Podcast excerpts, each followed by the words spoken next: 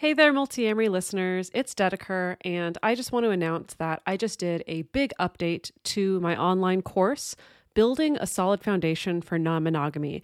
I've added more exercises, more journal prompts, and more discussion questions to tackle with a partner. And I'm also running a summer sale where you can access the course for a discount. So, for a little bit of backstory, last year I launched this online course. I created it because over my many, many years of working with clients, I noticed this pattern where many people would come to me already knowledgeable about non monogamy. They've listened to countless multiamory episodes, they've devoured all the books, they follow all the Instagram and TikTok meme accounts, and yet they still hit these snags in their relationships.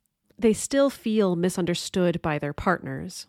So, I thought it was about time to bring some evidence based and research backed practices into the mix to help people create a solid starting ground for their relationship as they journey into non monogamy.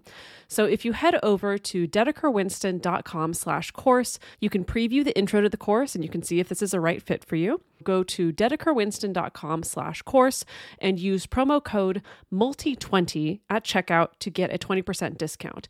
If you are a Multiamory Patreon subscriber, you will get a special code for a bigger discount. So go to patreon.com slash multiamory to get that discount code.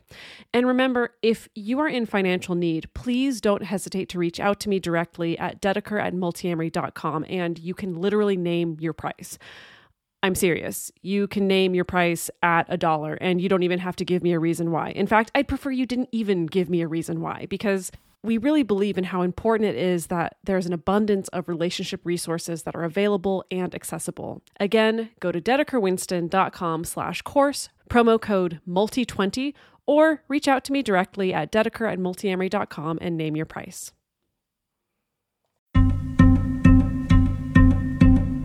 When you just have time to hang out with your friends, how Mm-hmm. much do you feel this drive to be like, but what are we doing? Versus just Mm, spending time. That's interesting.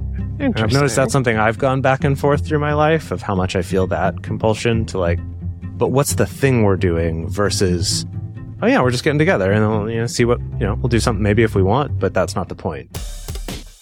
Welcome to the Multiamory Podcast. I'm Jace. I'm Emily. And I'm Dedeker. We believe in looking to the future of relationships, not maintaining the status quo of the past. So, whether you're monogamous, polyamorous, swinging, casually dating, or if you just do relationships differently, we see you and we're here for you.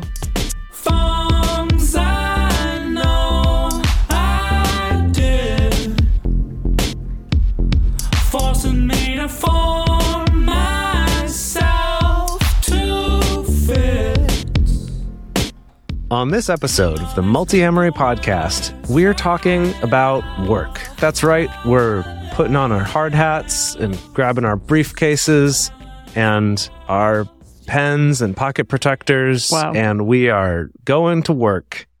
Yeah, specifically, we're going to be discussing the many different ways that one's relationship to work can affect their romantic and other interpersonal relationships. And that's whether you have very similar views or very different ones from each other. Also, we're going to be looking at some of the latest research on workaholic behaviors and tendencies. Is that a thing? And we'll also be covering discussions to have with a partner when you're experiencing conflict around work. I know all of us have had some conflict with partners and even each other Mm-hmm. around work. So this one is near and dear to our hearts. Yeah. I like the image that you laid out of this combination blue collar, Mhm. white collar worker, which I guess would be what if you've got a pocket protector and a Yeah. hard hat, you're what like the architect who's got to go down um, to the job site. Maybe the foreman To or have some discussions. Like that. Yeah. Mhm. Yeah. Oh, Yeah. that's Just like- fine. That's fine. Yeah, briefcase Nice. as well. All these Yeah, I little guess you could be like the you could be the union Uh-huh. rep or something, maybe going down to you know. Ooh, that's fun. we like union reps. Yeah, okay, yeah, why why are we talking about this? As Jace mentioned, I forget who I was telling this to the other day, but actually I was specifically talking about my relationship with Jace and how I realized and you Hmm. tell me if this is accurate from your perspective in our relationship, Jace. That I, I think that most of the quote unquote like bigger fights that you and I have had in the past, let's say five years or so. And by bigger, I mean like heated enough that we Mhm. need to halt, you know, or both of us cry or, you know, not like a little squabble, like something that we actually kind of get into more of a tizzy about. Have Mhm. like the recurring theme has Yeah. been around work. Yeah, I would agree. I would say work.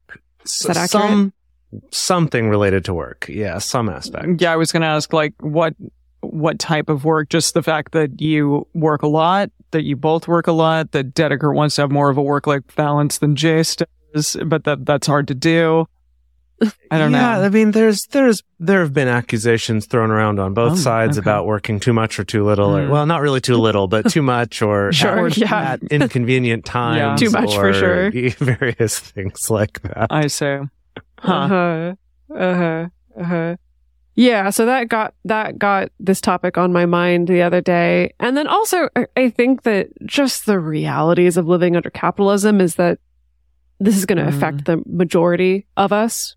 The majority of us are going to have to deal with how my work life influences my home life, family life, relationship life. You know, unless you're privileged enough that uh, you know, money is no object and you don't have to work whatsoever, chances are there's going to be something relevant to you in this episode. I would argue, even if you were set and did not need to work for money, that just the way our society values one's work so much and that that's such a central part of our identities, that it even still probably shows up for you, even if you're not working for money specifically in the same way. Mm, yeah. Yeah. I mean, all three of us have called each other and ourselves workaholics. And I, d- I know that we're going to actually get into more what a workaholic is and discuss that. But I think the three of us do kind of work a lot more than most of the people that we know in our lives. And so that has created conflict, I think, within ourselves and then also for others around us. Mhm. Yeah. It it has the potential to do that at least. And I think that's something that's good to look at because having a better work life balance is always ideal, I think, but it's not always achievable at times. Well, yeah, let's get into some of the details here. So let's start by looking at some of the ways that work, our relationship to work can affect our other relationships, our interpersonal relationships, I guess I'll say. Yeah, because it's not just about the work life balance. It's not just about you work too much or or I work too much or things like that. Like, well, as I sat down to talk about, like, to write this episode, I was like, wow, there's actually a lot of different ways that this Mhm. can show up in relationships. So, the first, and I think maybe the most obvious one is the fact that work is often tied to income to a certain extent. Again, the realities of living under capitalism is we got to work hard for the money, you know? Mhm. and so I, I think that's something that can really affect relationships. Like I, I don't, didn't pull any specific research for this, but I know offhand that there's definitely been research that shows that, you know, couples where they both make enough money to live and pay the bills, sometimes that correlates with a happier relationship Mm, surprise, surprise, you know, when you have more consistent income or more stable income, and it means often maybe you have more consistent access to free time or quality time that can be spent with your partner, with your kids, going on dates, doing projects together, all these things that do tend to support a healthy relationship. What about income disparity though? Yeah. Yeah. So that could be an episode completely unto itself. And I do want to write an episode that's purely just about income disparity because I'm sure there's, there's more than enough research out there, more than enough anecdotes that we can talk about. But yeah, I think that's a big one, right? Mhm. I feel like anytime we've ever had a guest on the show who deals with money, that's always the question, right? Is like, how the hell do I manage when one person in the relationship makes significantly more money or significantly less money than the other person? How do I manage disclosing that when I'm early on Mhm. in a relationship? You know, that's, that's very much a key. But I think sometimes even in addition to income disparity, like as in disparity of amount, there can also be disparity in income stability or consistency. 100%. Right? Yeah. Yeah. And then also the other factors around that income too, which, you know, we'll talk about a little bit more as we go on, but things about are you working really hard for this money that then also costs you a lot of money to maintain? Like you have to live in a certain city that's really expensive in Mhm. order to do your job or you are self-employed and need to buy a lot of the equipment yourself. So it feels like you're making a certain amount, but then actually feels a lot less.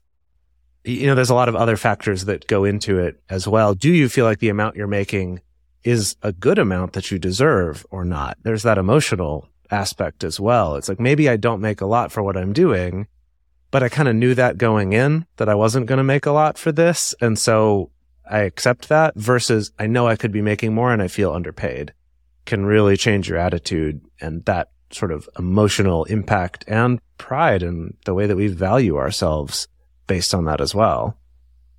I think time is a huge factor as well when you're working. If you are a person who has a nine to five job, it's very steady income. It's a very steady time slot in which you will be working and you're able to sort of set it down and then pick it back up when that time period is occurring. That's not a luxury that everybody has, hmm. especially if you work in a service industry type thing or a gig economy type situation where you're not always sure where your next paycheck is going to come from, but you have to be ready for it when it does.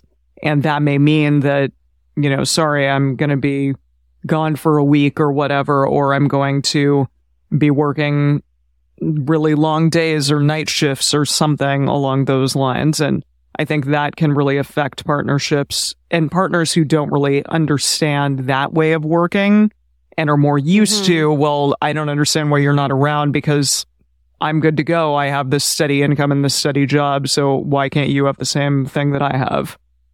Yeah, I, I know that's definitely something I run into in Mhm. relationships in the sense of, you know, what like when you're a wage worker or a gig worker or self employed or you've created your own business where maybe you don't necessarily have PTO or time off or things like that and a par- other partner does, or when it is like, oh, because, okay, so I know my partner are going to plan to go on vacation. So that means I need to pick up a bunch of extra shifts heading into that because of the lost time, you know, which can sometimes be hard to, I think, empathize with for someone who's always been a salaried Yeah. worker full time, where that's less of an issue. Yeah, I think time flexibility for sure can show up as a area of difference and possibly conflict in relationships. And this is an area that shows up a lot for Dedeker and myself, as we were mentioning Mm, before, is specifically this because both of us used to be more contract based, you know, self employed type of a thing. But then for the last few years, I've been working jobs that are more,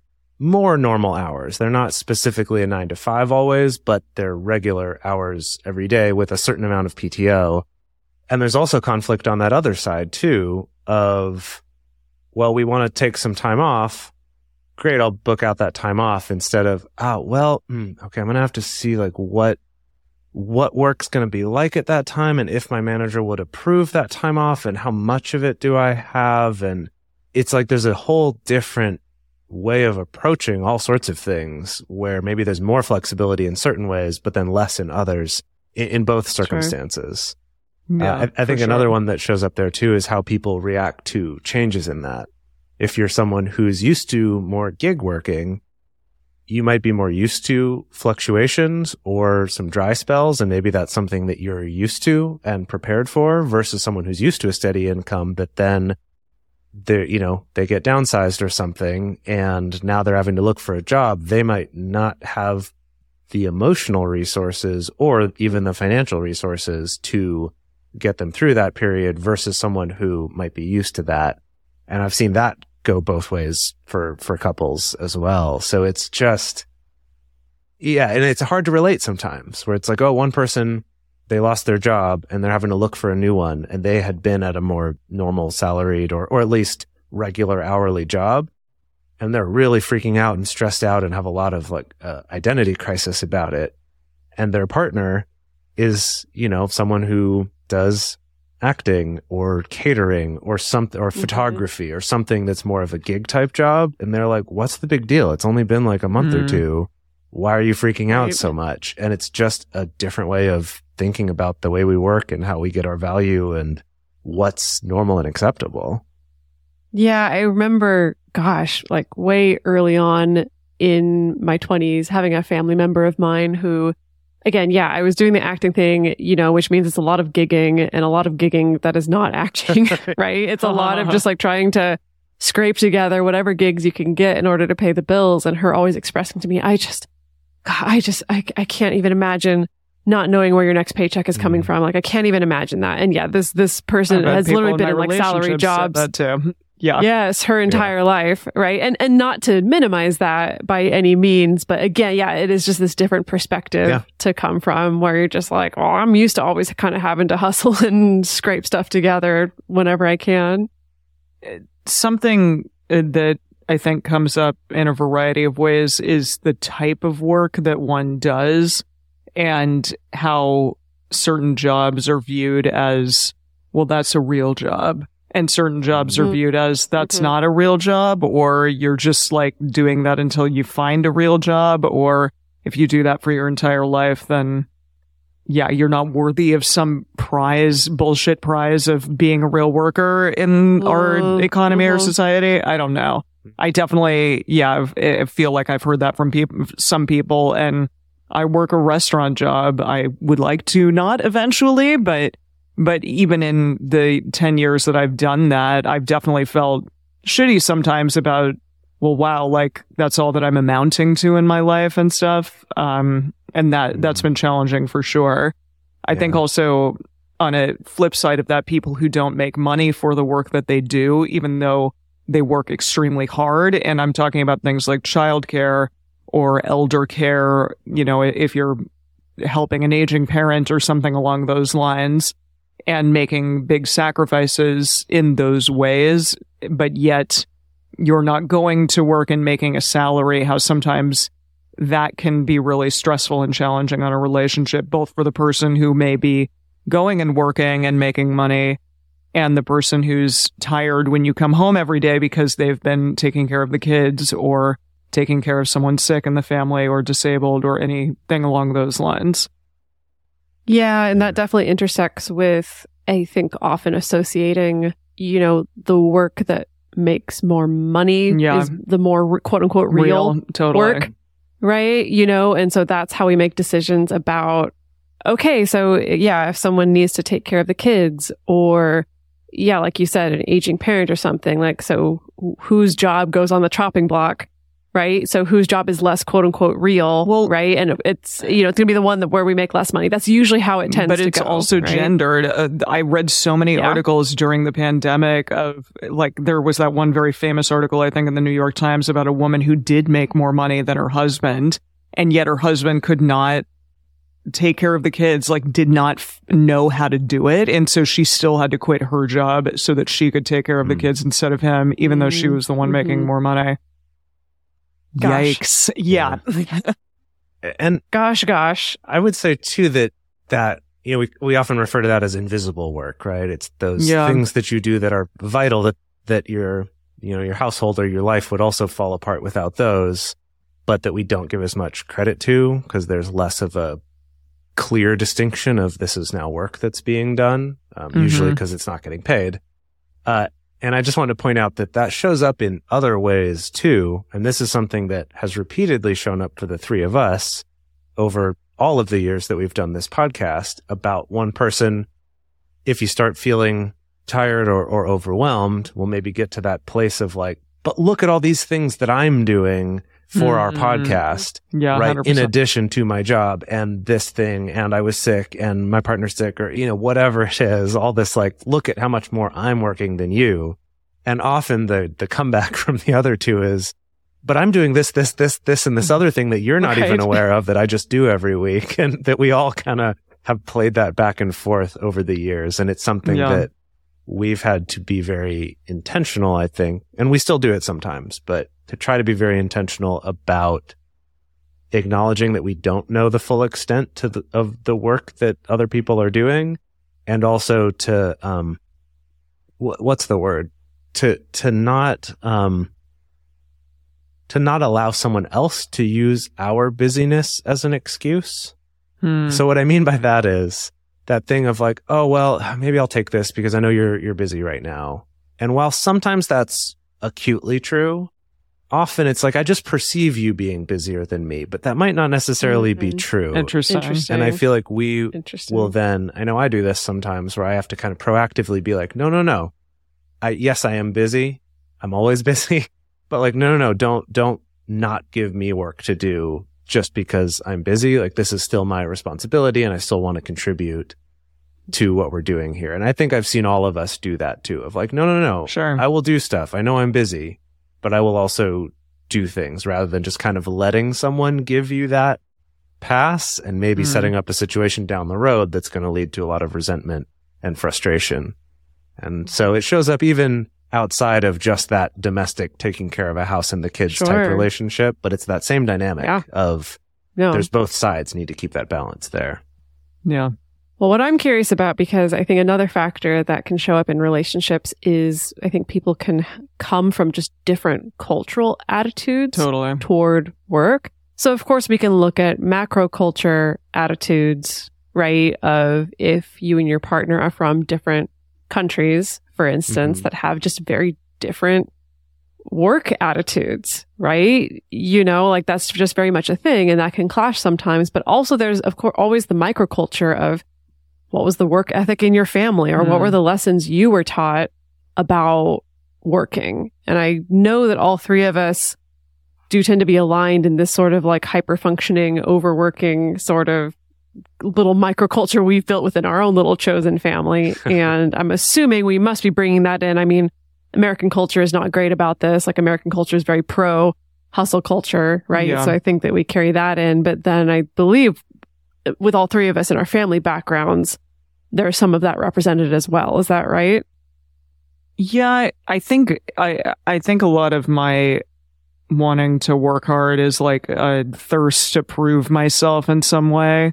Like I've kind of tried to yeah, I feel like I I need to make myself feel worthy of something of existing or whatever and so I just try to work hard and do a lot of things because that will make me feel like I'm worthy of something. I think that's a lot of where my work ethic comes from. Mhm. But yes, also I was taught, you know, I lived with a single mother my whole life. So that was a lot of, you got to just figure it out yourself and not rely on somebody else to do it for you kind of thing. Yeah, I've heard of like a lot of people who are raised by single parents and then also children of immigrants Mhm. often share that in common, kind Yeah. of this sense of like you just need to do it, right? Totally. Like you you have to take care of yourself and you have to be able to support yourself and and you just got to keep going back to that grind. Yeah. Yeah. And then I think there's also that question of what other lessons have you gotten along the way in terms of have you then seen this behavior in your parents where you go, I don't want to do that. And you, Sure. you could swing the other way too, right? That thing of, you know, I saw my parents, you know, work so, so hard so that they could retire, but then just kind of haven't done anything with their lives. It's like, oh, I don't want to do that. So I'm going to live life to Mhm. the fullest which then can sometimes swing the other way of like making not the most financially responsible decisions, Mm. Right? Versus finding a middle ground there. So it's, it's, it's interesting how that one can either make you be more like that culture or can make you swing hard the other way. I mean, I think we see that with all sorts of things like religion as well, or just general attitudes of like, mm-hmm. I'm going to swing really hard the other way, or no. I'm going to follow that path because that's what was modeled for me and that's what I think is good. And, and I liked that. What about the difference of someone liking their work, maybe being in a relationship with someone who dislikes their own work? I honestly think this is one of the hardest ones. Mm. Oh yeah? I think it's hard because it creates a divide where it's hard to even relate to each other. Yeah. Yeah. And there can be a lot of envy and jealousy there. So, for example, if you're on the side of the person who really likes what you do, or even if you don't really, really like it, but you like your job, right? And you have a partner who really doesn't, it can be easy to feel like, well, why don't you work somewhere else where you do like it? Or why don't you do Yeah. something else that you do like? And while that isn't necessarily wrong, it often isn't seeing the whole picture, right? Mhm. And, and can then be frustrating for that other person to feel like, do you know what a big deal that is to try to change what I do or where I work or how hard that is or how scary that is or, or those kinds of things. And then on the other side can be that just that anger of like, anytime I'm tired, now I'm angry at you because you don't ever have to be tired like this because you like what you do or Mhm. right? That it, Mhm. I think that one, it's like having more or less money. I guess unless you just always grew up with money and you landed in a job where you've always had money, but I feel like most of us have had at least some fluctuation in money in our lives. So that one we at least like, okay, I kind of get that. But I feel like the liking what you do or not liking what you do c- can sometimes be just such a hard obstacle to get past to really Mm. understand each other.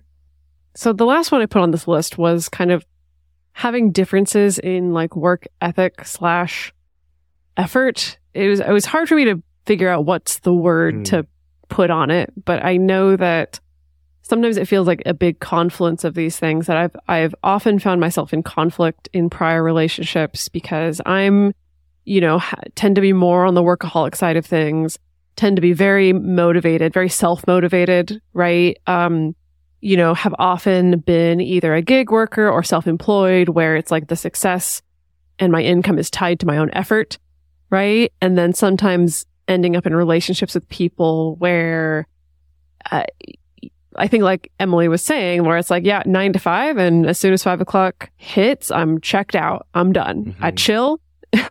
I don't think about Crack anything else. I don't have to hustle. Exactly. Yeah, just have a great time and that's it. And sometimes there's something about that combination that just like really pokes at like all I think all of my stuff. So so I don't know. I guess it was something about um I'm trying to figure out like something about those kind of differences and maybe maybe it's kind of a mix of a lot of the stuff we've already discussed. Yeah, my my partner is one that has said I don't get personal fulfillment out of work. Like that's not a thing that that he feels brings him joy as much and it's not even about like liking or not the thing that you're doing, but just simply that wanting to succeed in a work environment is not something that brings him joy. And to me, it definitely is.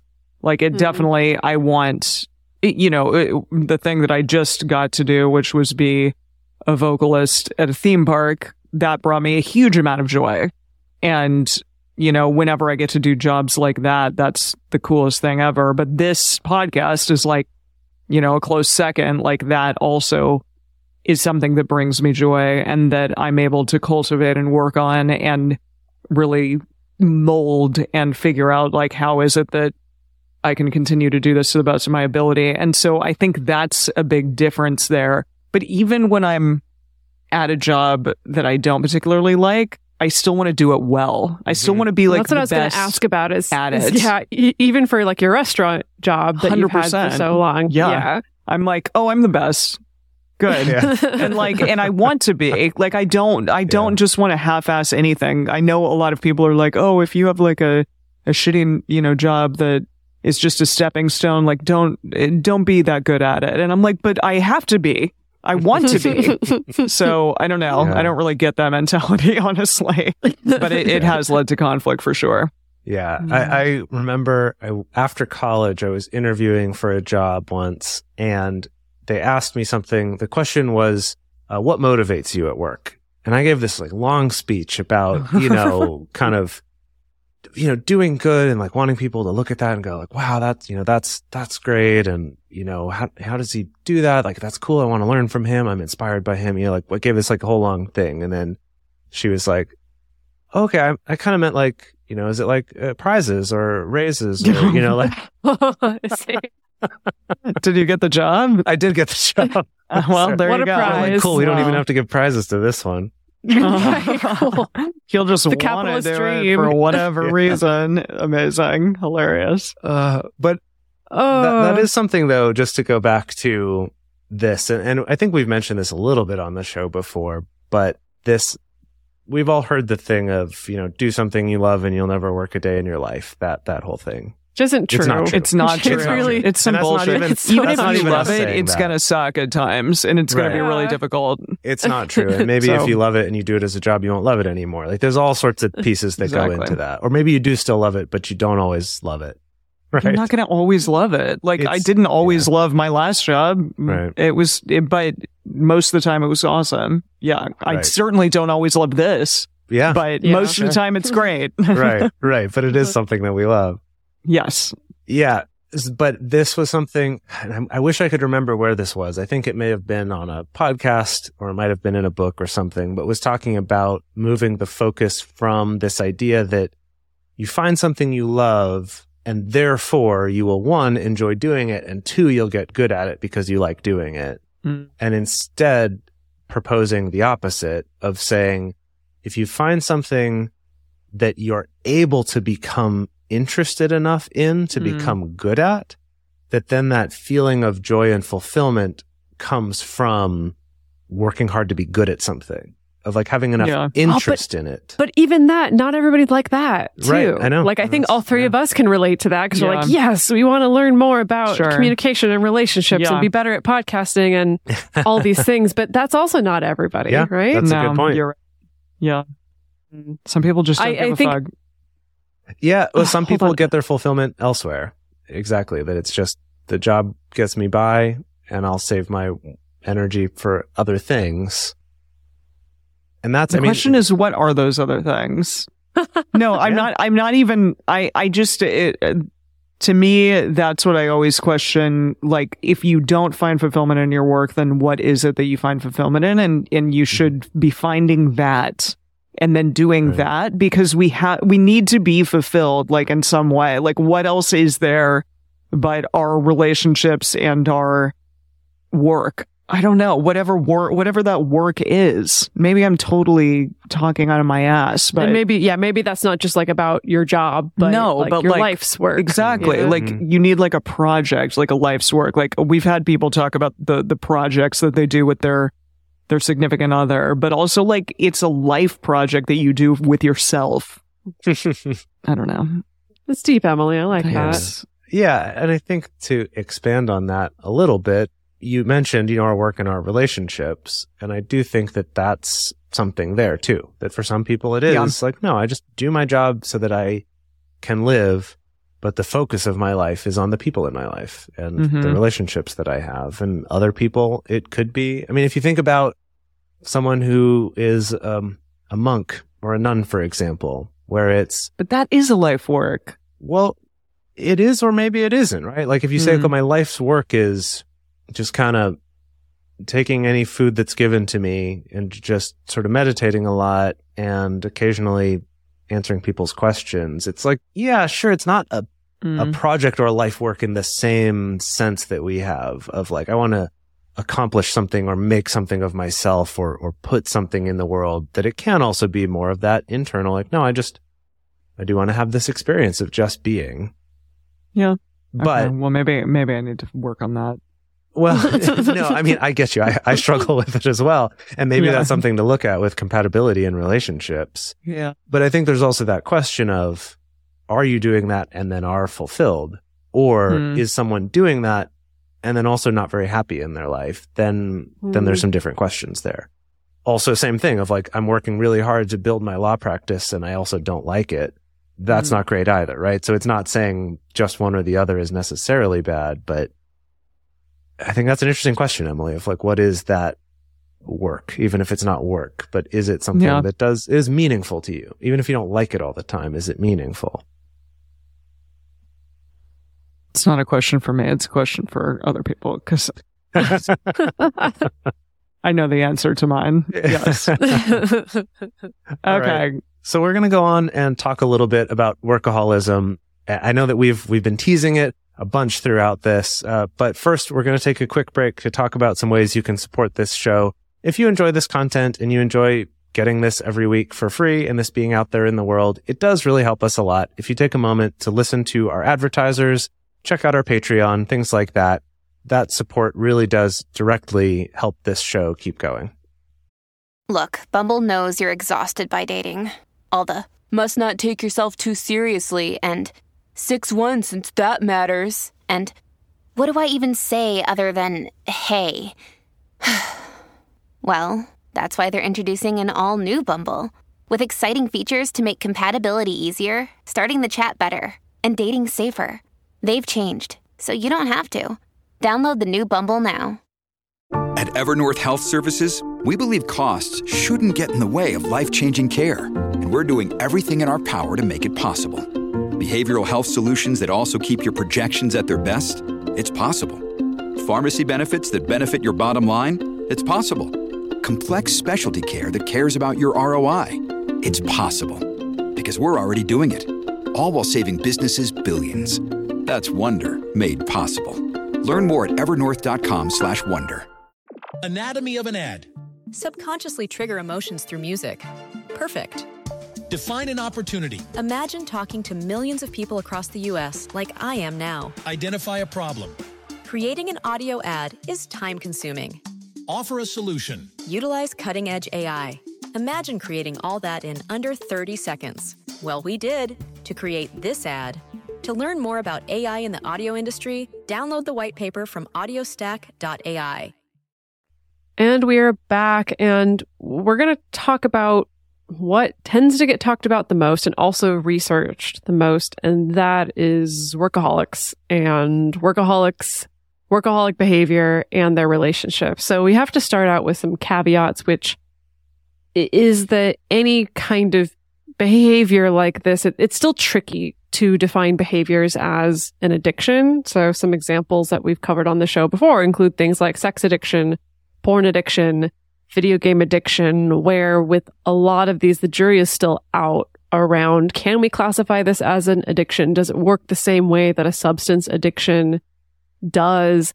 Is there anything helpful in using the addiction label? Does the addiction label actually make it harder for people to get help with something that they're struggling with? So just to put that out there, that some of this is a gray area.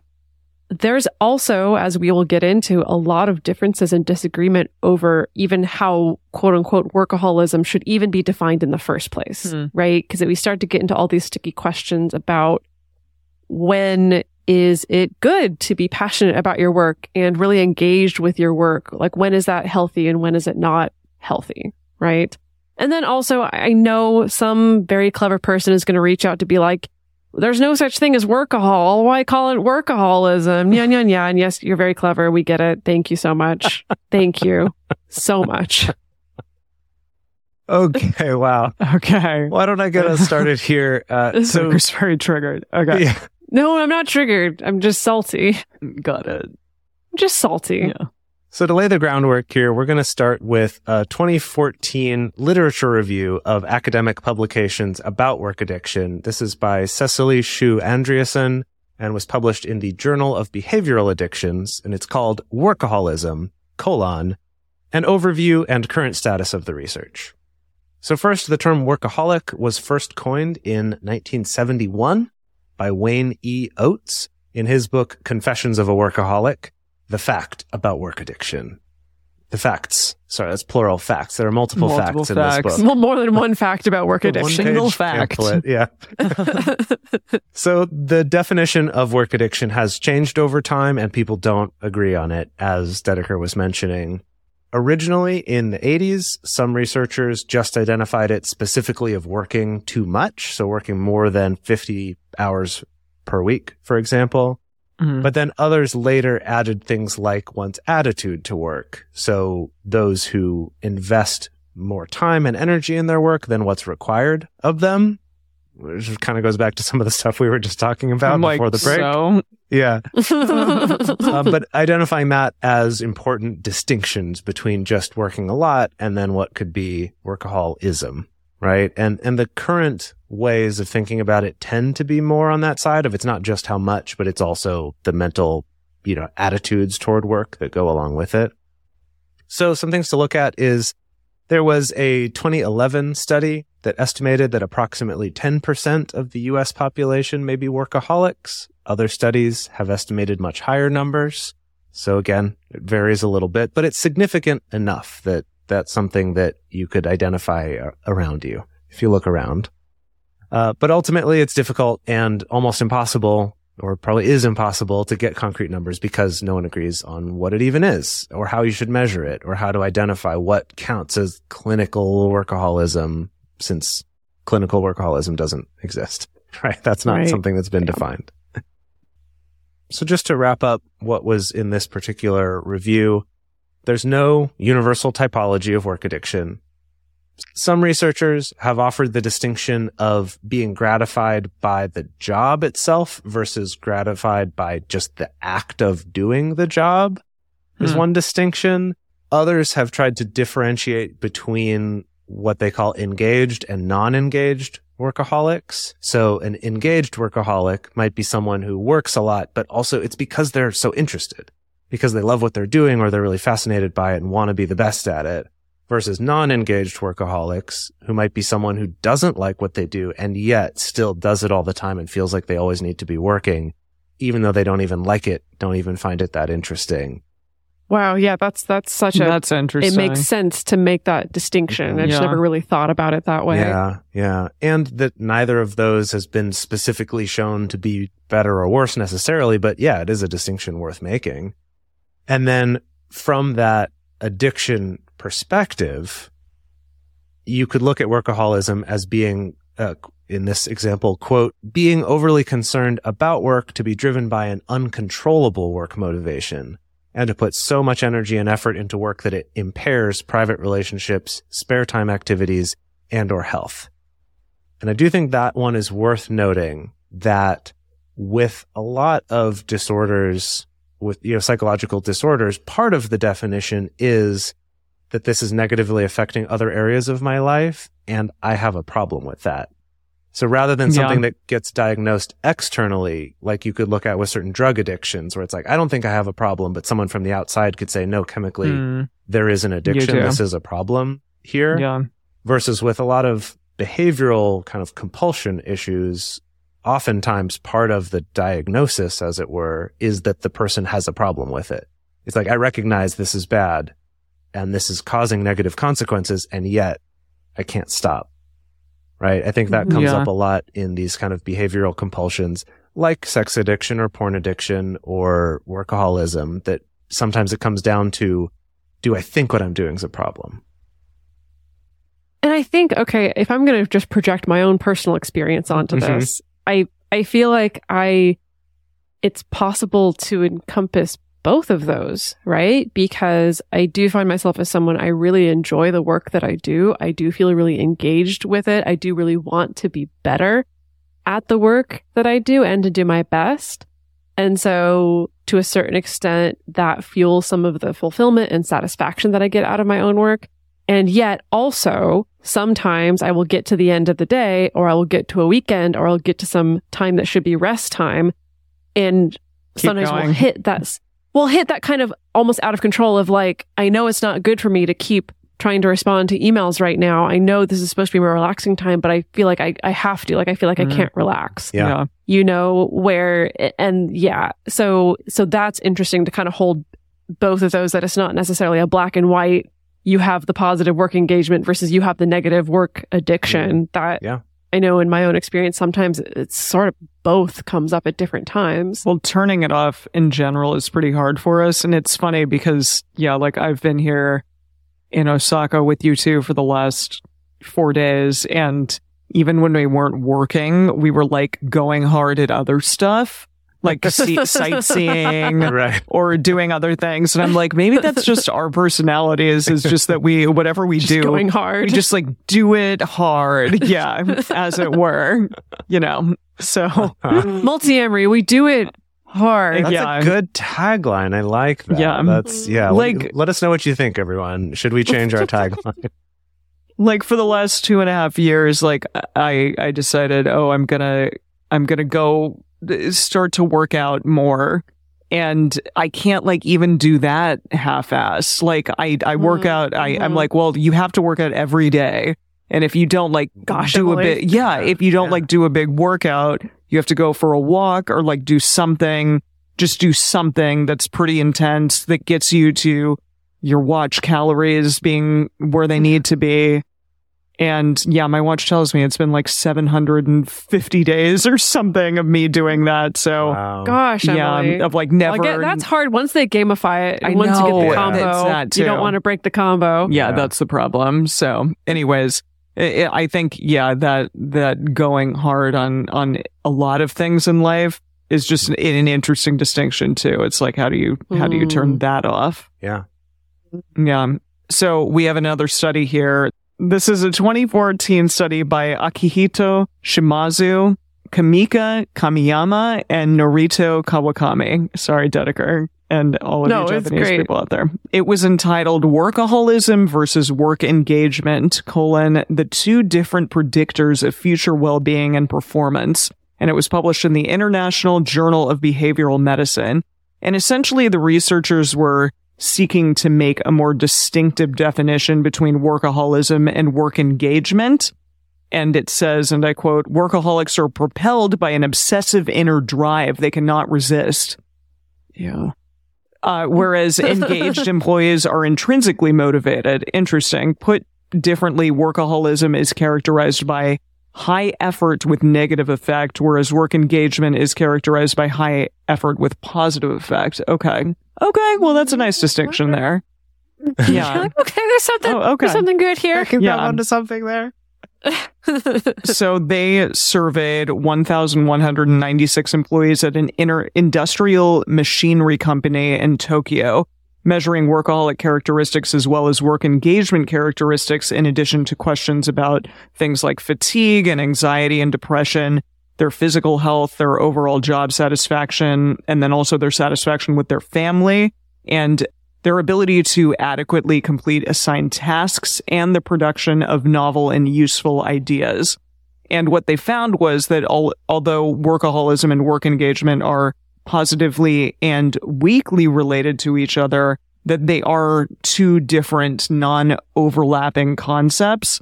So essentially workaholism was significantly related to an increase in things like ill health and a decrease in life satisfaction between two surveys that these people took. However, workaholism was not significantly related to a decrease in job performance. So that's So interesting. They still did really good at their job, but they were just hmm. like unsatisfied in other areas of their life. happy about And less it. Yeah. Yeah. Yes, and less healthy. And then work engagement was significantly related to a decrease in ill health and an increase in both likes, life satisfaction and job performance. Again, after controlling for baseline levels of performance. So you kind of see where that's at. And if you're just engaged in your work, then yeah, your life is better. You're happier, things like that. You're less mm. ill. Yeah. Fascinating. But that's interesting. The the part where the workaholics didn't suffer from decreased job performance, to me that stands out as like, oh, okay. So that means that there is baked into the system, though, something that I think motivates and rewards workaholic behavior still, Mm. right? The idea that you're still getting stuff done and maybe that's even being rewarded or considered as like good job performance, Yeah. Right? good Even if it's employee, negatively yeah. affecting. Yes, you're still a good employee, even if it's negatively affecting you, which yeah, it's just tough. baked into the whole system. No, they Yeah. want yeah, they don't care. Just be a good employee Yeah. and doesn't Yeah. you know, your life can fall apart, but it doesn't matter. Yeah. Mhm. It's also interesting that the study was done in Tokyo and, Yeah. you know, Japan is Notorious. notorious for a very pro workaholic culture that really Yeah. encouraging long hours that that long hours are kind of a base level sign of you're doing a good enough job not even you're an Mm. overachiever but just you're doing enough and so to go back to what we talked about way back at the beginning about cultural differences too that we've talked about this i think in past episodes just in passing but studies comparing different cultures too that a behavior that in one culture might be considered normal in Yeah. another culture would be considered extreme workaholism. And then on the other hand, what would be considered a normal, healthy work life balance in another culture might be considered being lazy and slacking off, Yeah. right? Like Yeah. to us Americans, the idea of, of getting a month or two months off every year to just go wherever and do it just like, well, how do you get anything done? No wonder your countries are less powerful. Or I don't know what. Or having like No. yeah, a siesta in the middle of the day. But like right. yeah, when you know, going to Italy or France or whatever and having people just like be a little bit more leisurely. It's nice. Right. It does Mhm. yeah, feel very different. And Yeah. Mhm.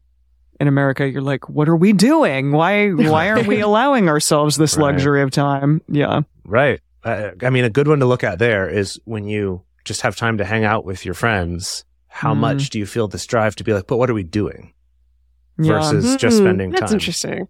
And Interesting. I've noticed that's something I've gone back and forth through my life of how much I feel that compulsion to like, but what's the thing we're doing versus, oh yeah, we're just getting together and then we'll, you know, see what, you know, we'll do something maybe if we want, but that's not the point. Yeah. Just wanted to throw out there for people to think about. I like that. Yeah. So let's look at how this behavior tends to affect people's relationships. So we have this 2021 study by Melissa Clark, Emily Hunter, and Dawn Carlson called Hidden Costs of Anticipated Workload for Individuals and Partners, exploring the role of daily fluctuations in workaholism. This was published in the Journal of Occupational Health Psychology. Now, this is a really interesting study, and there are a couple gems that I pulled from this. Basically, they were trying to analyze the relationship between the fluctuation of daily stressors or demands at one's job, as well as the fluctuations of workaholism, which they defined again as maladaptive and compulsive feelings, thoughts, and behaviors toward one's work. Now, what's interesting about this is that the authors don't see workaholism as just a fixed state, but the idea that it can fluctuate and intensify or de- what, de-intensify according to what's going on in your work conditions. Hmm. Interesting. Yeah. And so they were trying to track these fluctuations daily over a relatively short period of time, just over a period of 10 days.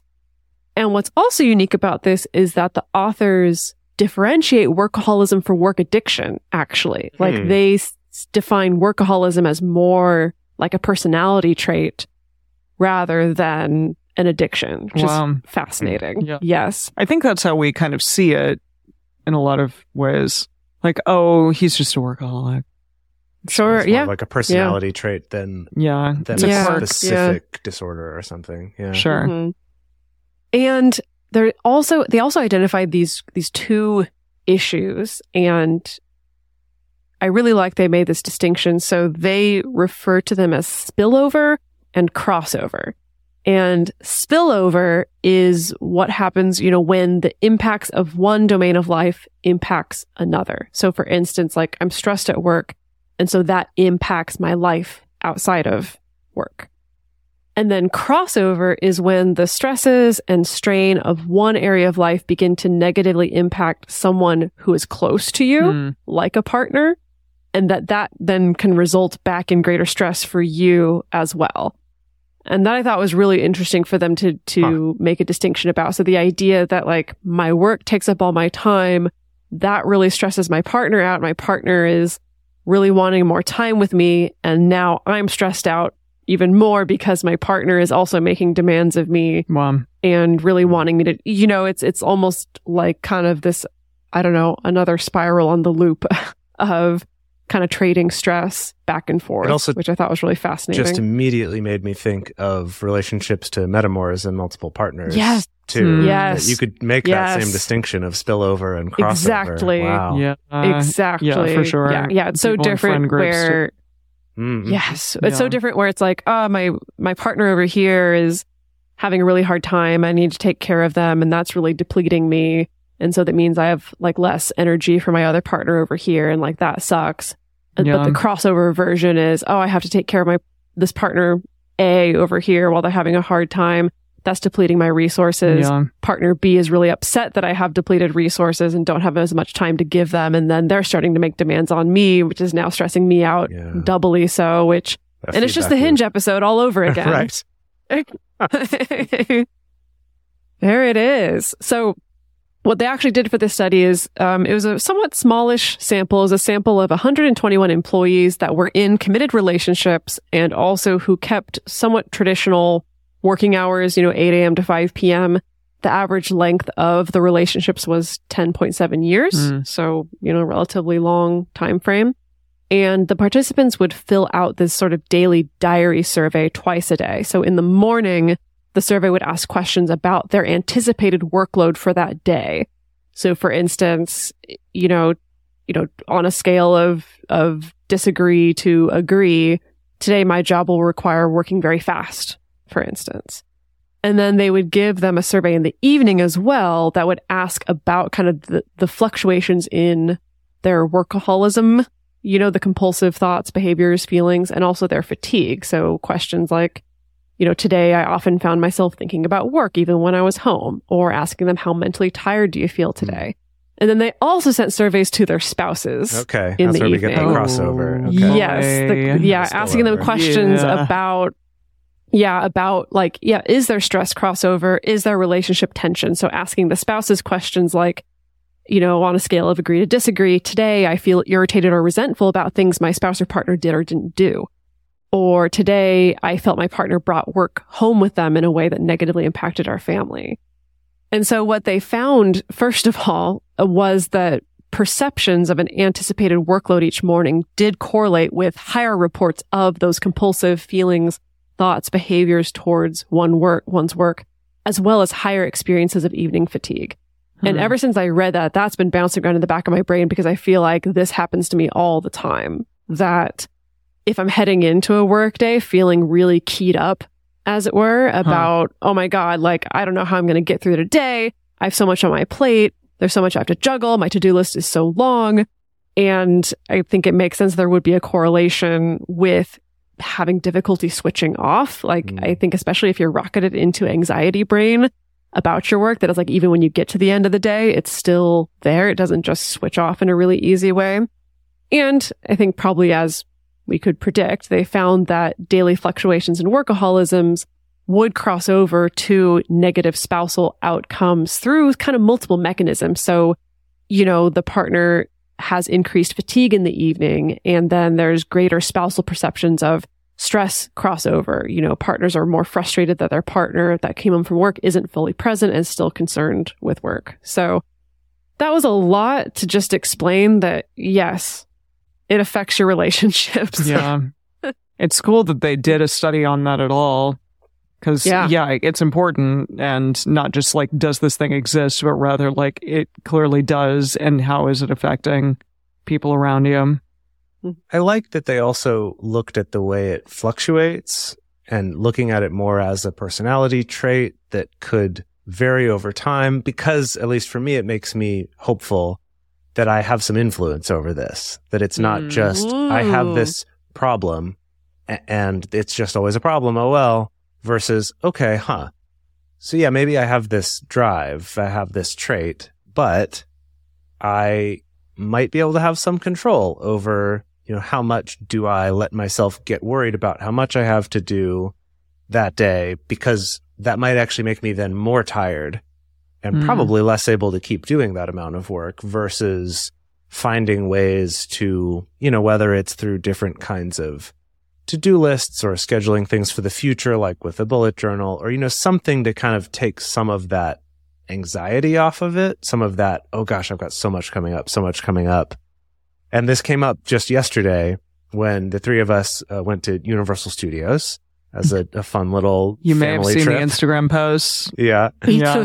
And we, we, you know, if you've been to a theme park as an adult, you get really tired.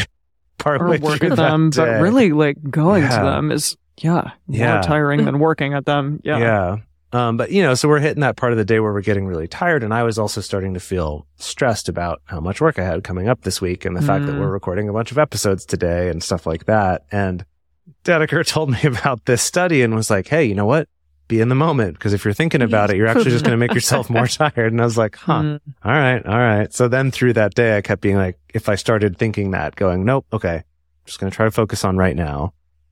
I was still tired, but it did maybe help a little bit with not being as bad off as I could have been.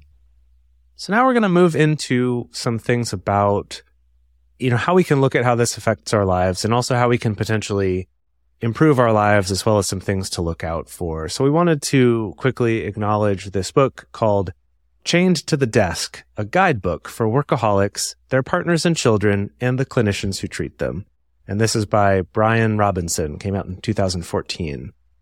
So a couple of the things that he mentions in this book. One is that a common dynamic between workaholics and their spouses or partners is being trapped in this circular pursuer dis- distancer dynamic. And we've called this pursuit withdrawal before. Uh, but the idea is that the workaholic wants distance because they feel like they need to focus on their work and they, their thoughts are constantly drawn to that.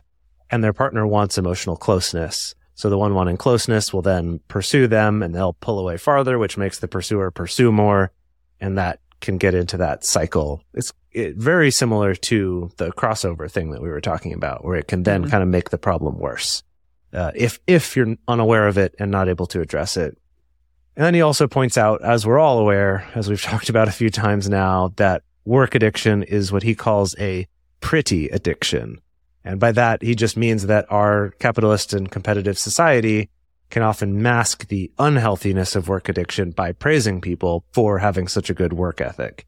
And that this is especially problematic if the person who is the workaholic is also the one providing financially for the spouse, which then the spouse who is worried about this or complains about this can then be vilified as being Yeah. ungrateful for how hard they're working to bring in, if not all the money, at least more of the money for the household.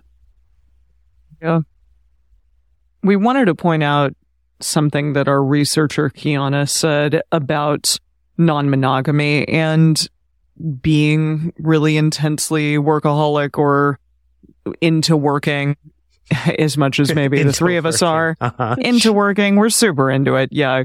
But uh, she said that it may be worth noting from a non monogamous perspective that the discrepancy in work across partners can have positive impacts. And she said that this has been a feature of my polyamory journey because my husband slash former nesting partner works a lot. So I never felt the guilt of forming other relationships that some people describe initially because I never felt like I was abandoning him or spending less time with him. Hmm. Also, because I traveled a lot for grad school, it felt like our professional lives were already our other partners, like profession equals other partner Right. before we ever even opened up. So there's some transferable skills there around time management, not centering your pol- partner or cultivating your own sense of self and independence, etc. I really like that. And I love this idea that instead of needing to make like one single thing the fat, you know, the only facet of your life, the only thing that matters that like a lot of things, a lot of people and a lot of, and, your work can be a part of that. Like that's just an additional facet of the thing that makes you the whole person that you are.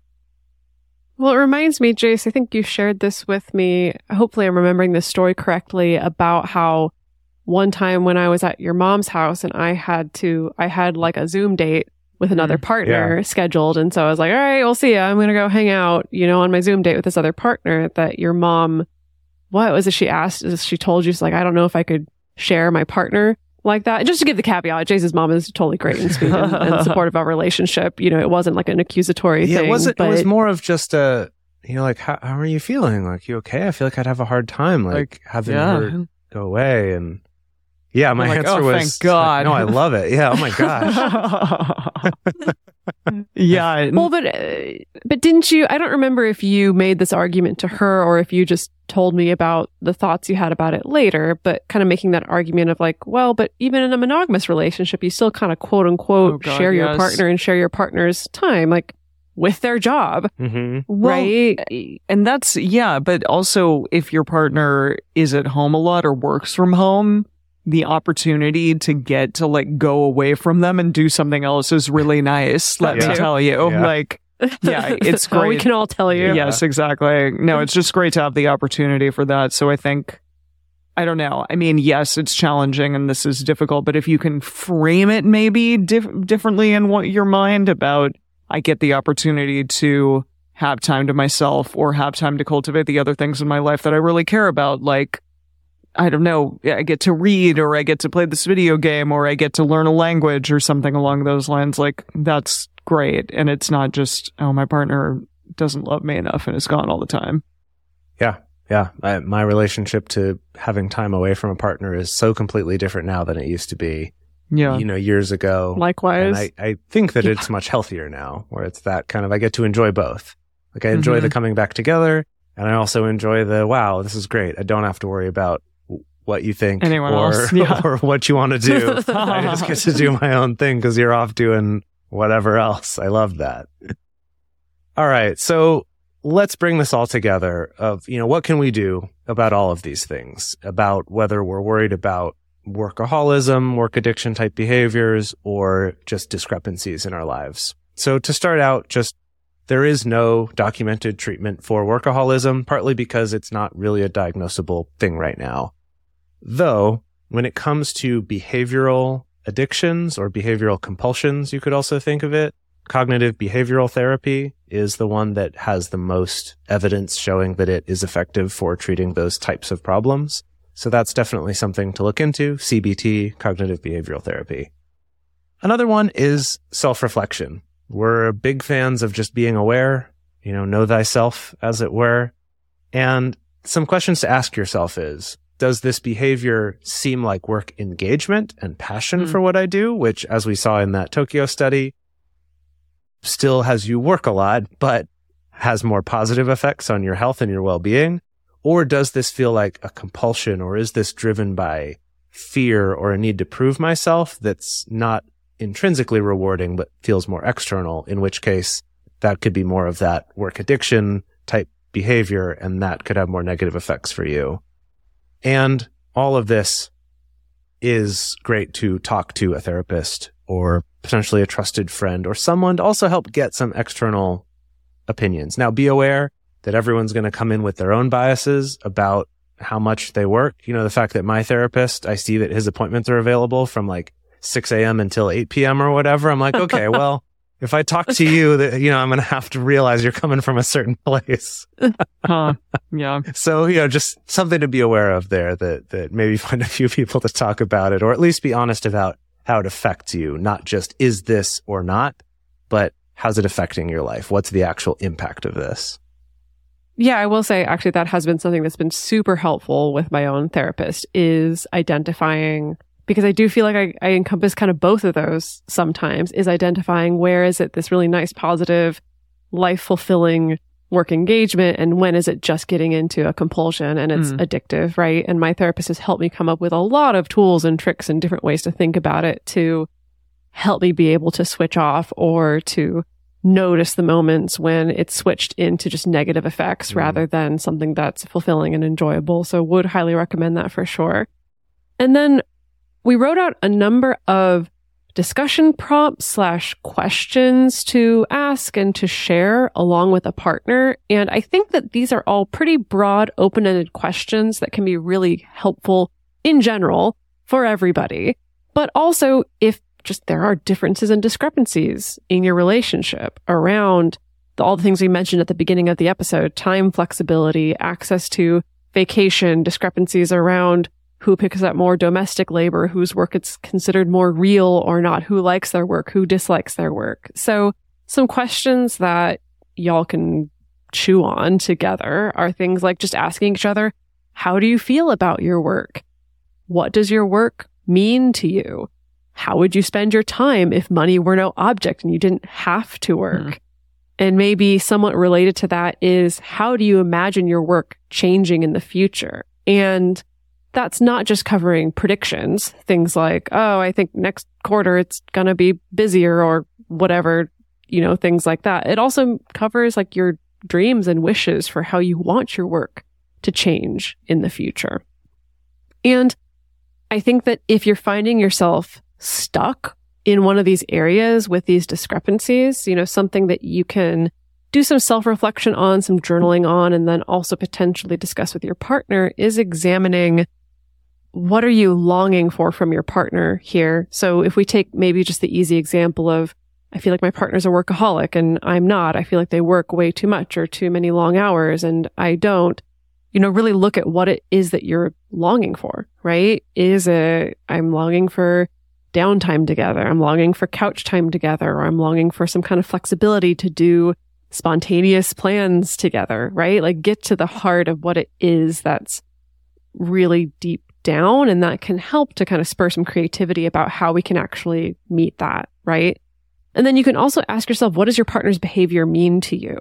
I think this is one that I've, I've used a lot in past relationships of really having to dive down into, okay, so if I'm the, the hyper functioning perfectionistic overworker and my partner is not, like, what's the story that I'm telling myself about their behavior and what that means about them and what that means about me. And that's just some really interesting data at the very least. Again, this could also be good fodder to share with a therapist.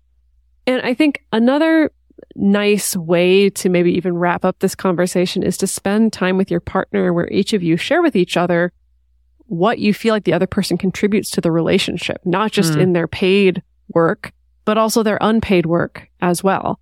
And I like this because I think this can encompass a wide variety of relationships, not just the really traditional monogamous cohabiting couple, right? That maybe you never choose to entangle finances with your partner. Maybe you never financially support each other. Maybe you don't have any kind of work or, or money related projects together, but you're both contributing to the relationship in some way. You're both working in some way. And so being able to take inventory and take stock of what that is, I think can be really nice.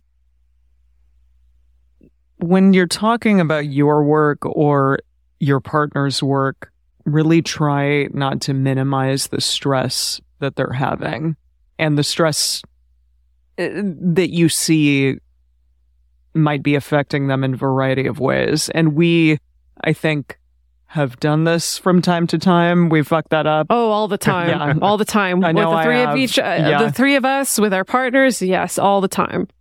And it, it, we do sometimes fall into this like, well, what I'm doing is more stressful than what you're doing. Mhm. Yeah, that kind of thing. And that's definitely not ideal. Please try not to do that because that's really hard to hear. And honestly, you know, even if something seems like it's easier to you, it's not necessarily easier to them. And they may be going through a lot right now as well. And also just be willing to have real conversations about how each of your differing work situations and income situations impact your lives and your relationships. So go back to the beginning of this episode when we talked about all of those different things that kind of can influence what a person feels like within their work and their work life balance.